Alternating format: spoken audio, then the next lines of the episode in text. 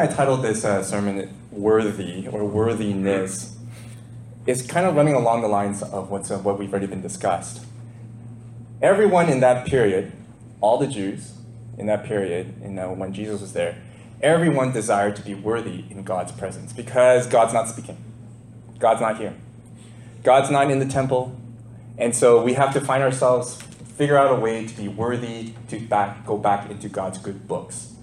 For 400 something odd years between the Old Testament and the New, there were different people, different types of tribes or clans or groups trying to figure out what it means to be worthy to be get back into God's good books. Some people thought that they had it. And so today, our point is this. God sees every human being as worthy to experience his presence. Every human being is worthy for that invitation. Full stop. All right, so let's go into chapter 15, verse 1.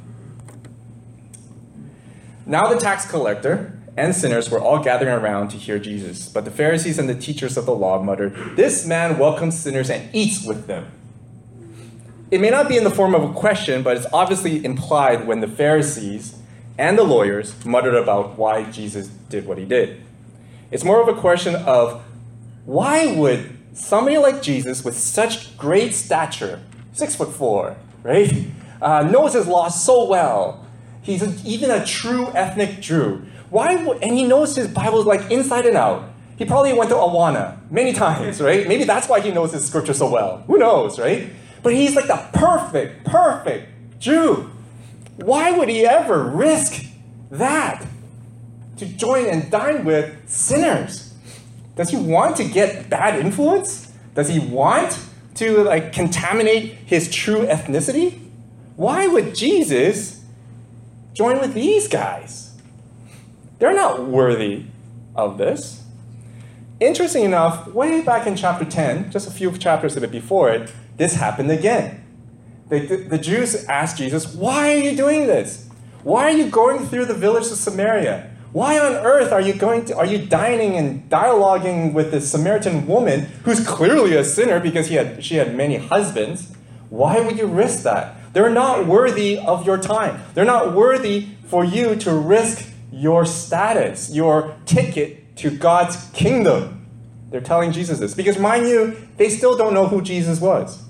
They only thought that he was a great prophet or a great teacher or even, hopefully, Captain America to lead them to this revolt against the Romans. So they're asking themselves, why are you doing this? Jesus, why are you risking that? Sometimes we wonder for ourselves, reflect upon that, especially those who have been brought up in this Christian faith. Many times, I don't know about you, but myself, I was told, don't hang around with bad people, right?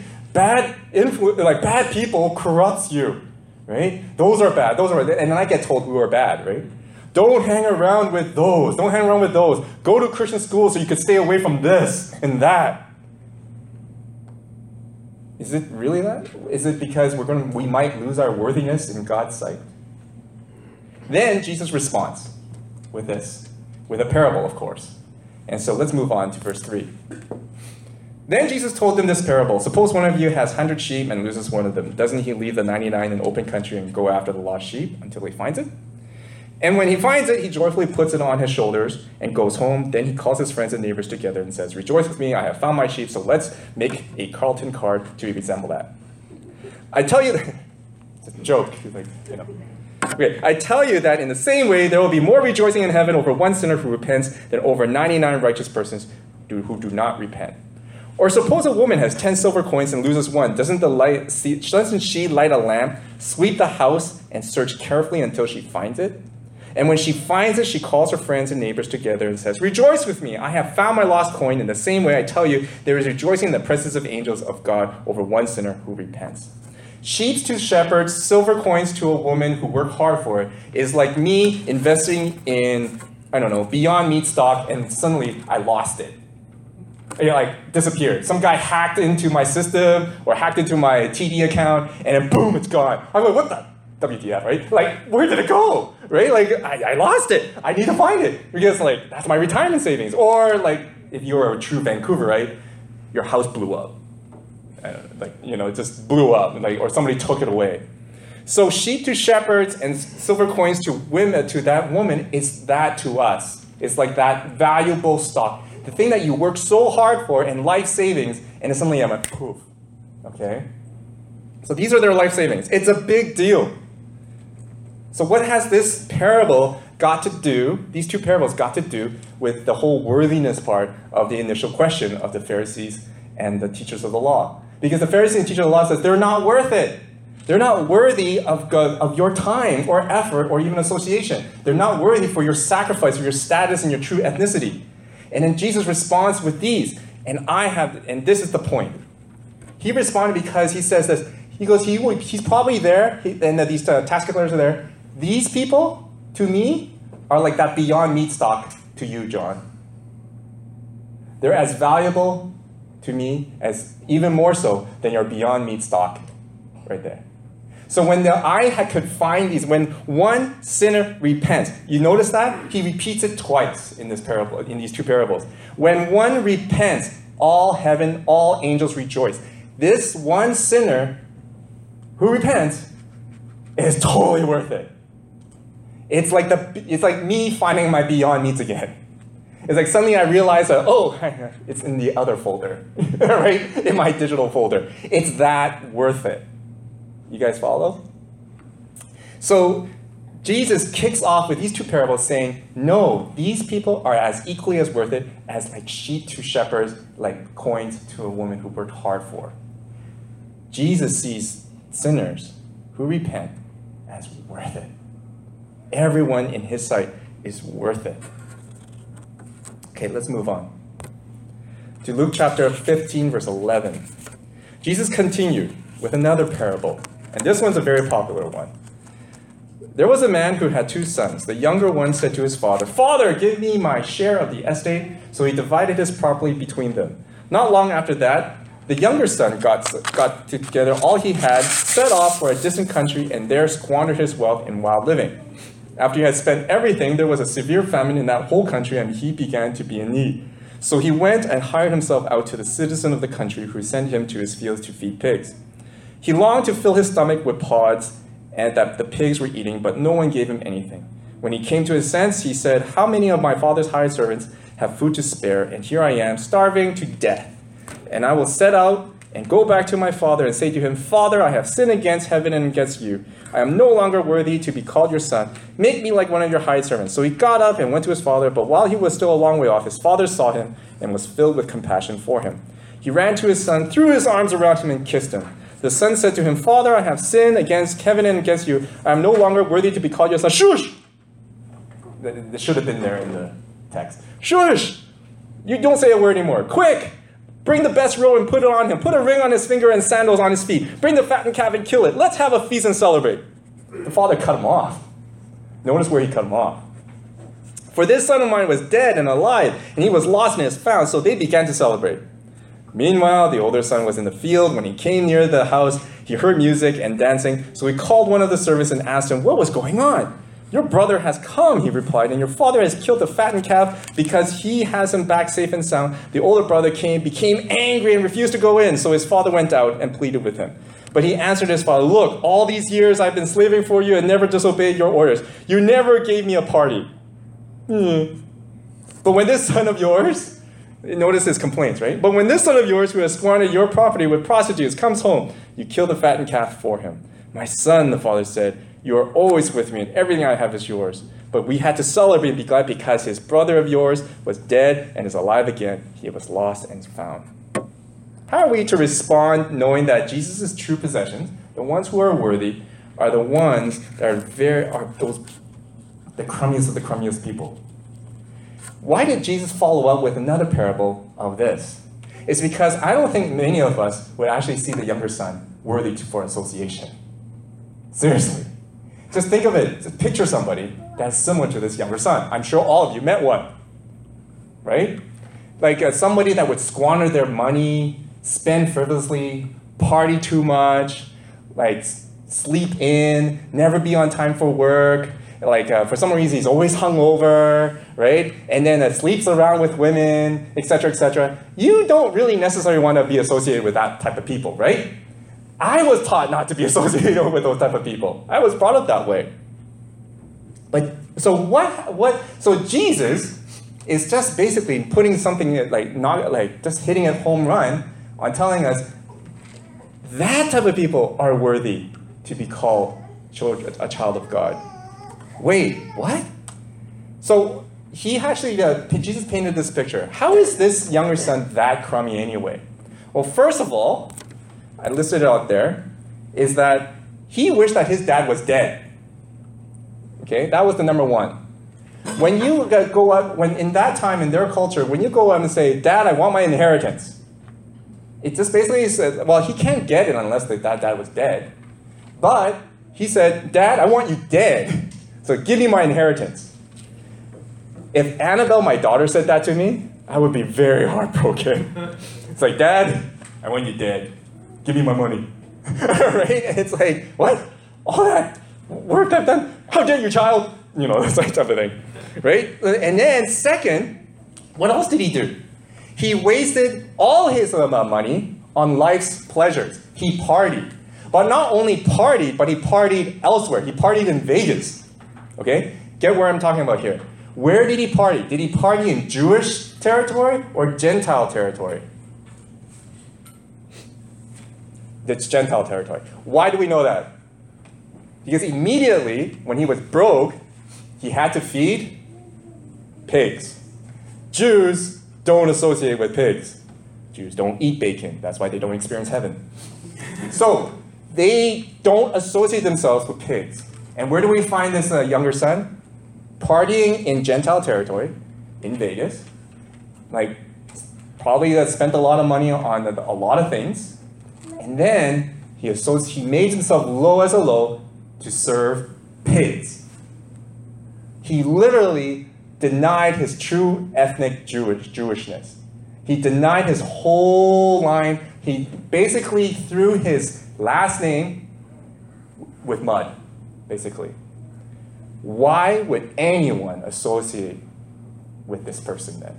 If this person disrespected the family line, disrespected his last name, disrespected his ethnicity, disrespected his whole family inheritance, why would anyone associate with this person? Yet Jesus says he's worthy. Why?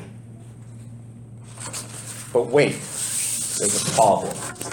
So we know that when the son come, we know the story. We all of us who were brought up with the story knows the conclusion of it. The younger son was well welcomed back. But there's a problem. Why was the older son angry? Well, let's go back. When that younger son went up and asked for the father's inheritance, what did the father do? He divided it into half. He already gave it away. He gave it away already. He gave one half to the younger son. He gave the other half to the older son. The older son didn't even debate, didn't even argue, didn't say, "Oh, mohahela," that type of thing. Just don't. You don't need to give it to me now. We'll just wait, right? He didn't even do that. He just, "Oh yeah, give it to me. I'm not going to say anything." Right? How many of you know that? Those type of people, who know that it's wrong, but then when you're given it, you don't admit it because you bent it in front of it, but he goes, okay, as long as I don't say it, it's not wrong, right? So he took the money as well. So really, if you do your math, if the father divided his inheritance in half, he gave them out, what does the father have left? Zero. Nothing. Right? Am I right? He has nothing now in his account. The only thing he has is a title as a father and the ability to live in the basement suite or at a laneway house. That's about it. I know. I've seen some of you put your parents in laneway houses or basements. So that's it. A title as a father. That's it. So when the father held a party, whose bill was it to pay? Who had to pay the bill? The older son. The older son had to pay the bill because he's the only one that's left with the money. Think about it. The younger son already blew it off, so he can't pay for it. The father already gave it all his money away, so who has the money to pay for this bill? The older son. The older son got so angry, why am I paying for this despicable person who literally is not worth my time? He's not even worth my investment. Why do I need to buy food for this guy even? Right? This guy spent it all. You are in debt. Why are you spending money on him? Why are you spending my money on him? Right? I worked hard for this money. You should have, like, back then when I didn't have the money, you should have held the party for me. Right? Worthiness. But what did the Father say? And what did Jesus say? And what did he say about with the previous parables? Who is really truly counted as worthy? The one who repents. Really, it's not the younger son did not repent of his spendings and everything. What did he repent of really? He repented of telling his father to die. Did this older son repent as well? He didn't. He could have. He could have said no to the inheritance, but he too wanted his father to die deep down, didn't he? For him to accept that money readily, he too wanted his father to die. So the true repentance, the one thing that to repent of is from that younger son is that, Father, so sorry. You are my father. Forgive me for treating you as if I want you dead. Whereas the older son didn't even do that. Instead, he told his father, you owe me big. You owe me a party. It's interesting because just take a little reflect upon this older son for a bit. As we for the next 5 minutes, we'll talk about this. The older son is kind of like us in a way. Think about it. We look at Christians around us, and we have this moral, ethical compass that we all have upon ourselves, right? Here's what I mean. It's like, I still remember some people accuse me of wearing suits, You say, wow, Jonathan, you live it up, eh? You spend so much money on suits. Look at me, I come to church with sweats. You come with suits, right? Or you spend so much on coats, jackets. Your wife has so many purses. I'm gonna get it next time. Wait, it's why are you so Yeah, because they have this moral, ethical thing about spending money that if you're a frugal person, then you must be a Christian. You're worthy to be Christian. Those standards that we put on ourselves, or don't drive a Mercedes, or don't drive a BMW. Blah, blah, blah, blah, blah. Just imposing, right? Yet deep down, we do want it. We do want to go out for lunch many times, right? We do want to go to dim sum. We do want that. Yet we accuse other people for doing it, right? Oh, why are you going out again and again and again? Why? Oh, on Facebook, they're going out again? Weren't you the one who's complaining about money? You should be actually saving your money. But deep down, we really want to go too, right? Our heart really wants it. Where did I get that from? Look at the older son. He said that I'm not willing to spend my money to party because I know what's wrong. But Dad, you should spend the money on me so I could party. Get it? That's weird logic, but I think that's what sometimes we do. We accuse other people, we judge other people that they're not worthy because they don't hit that spending thing or they don't hit that amount of, you don't go to Sunday church that often, right? But deep down, we do want to go to that Super Bowl game, right? That's coming up. Deep down, we do want to have that hockey game, right? We just don't want to do it ourselves, right? We would rather have somebody else do it for us on our behalf so that we can enjoy it. You see where I'm getting at? So the older son did not treat his father with respect. His older son literally treated him as if just dead meat. And that's what the younger son is repenting of. He says, Father, you are my father, and I forgive me for treating you as dead. But the older son never got it. So who is really worthy of God's invitation? Who is really, truly worthy to be called God's child? Is the one who repents. The one who admits that he's a sinner, he or she is a sinner, who repents. And those are the ones who are worthy. Jesus says, everyone in this room, these tax collectors, yes, they are coming, but they all have one thing in common. They all repented. They all admit that Jesus is their Lord. They all admit that God is their Father, and they repent of that, and all of heaven rejoiced because they are worthy. Amen.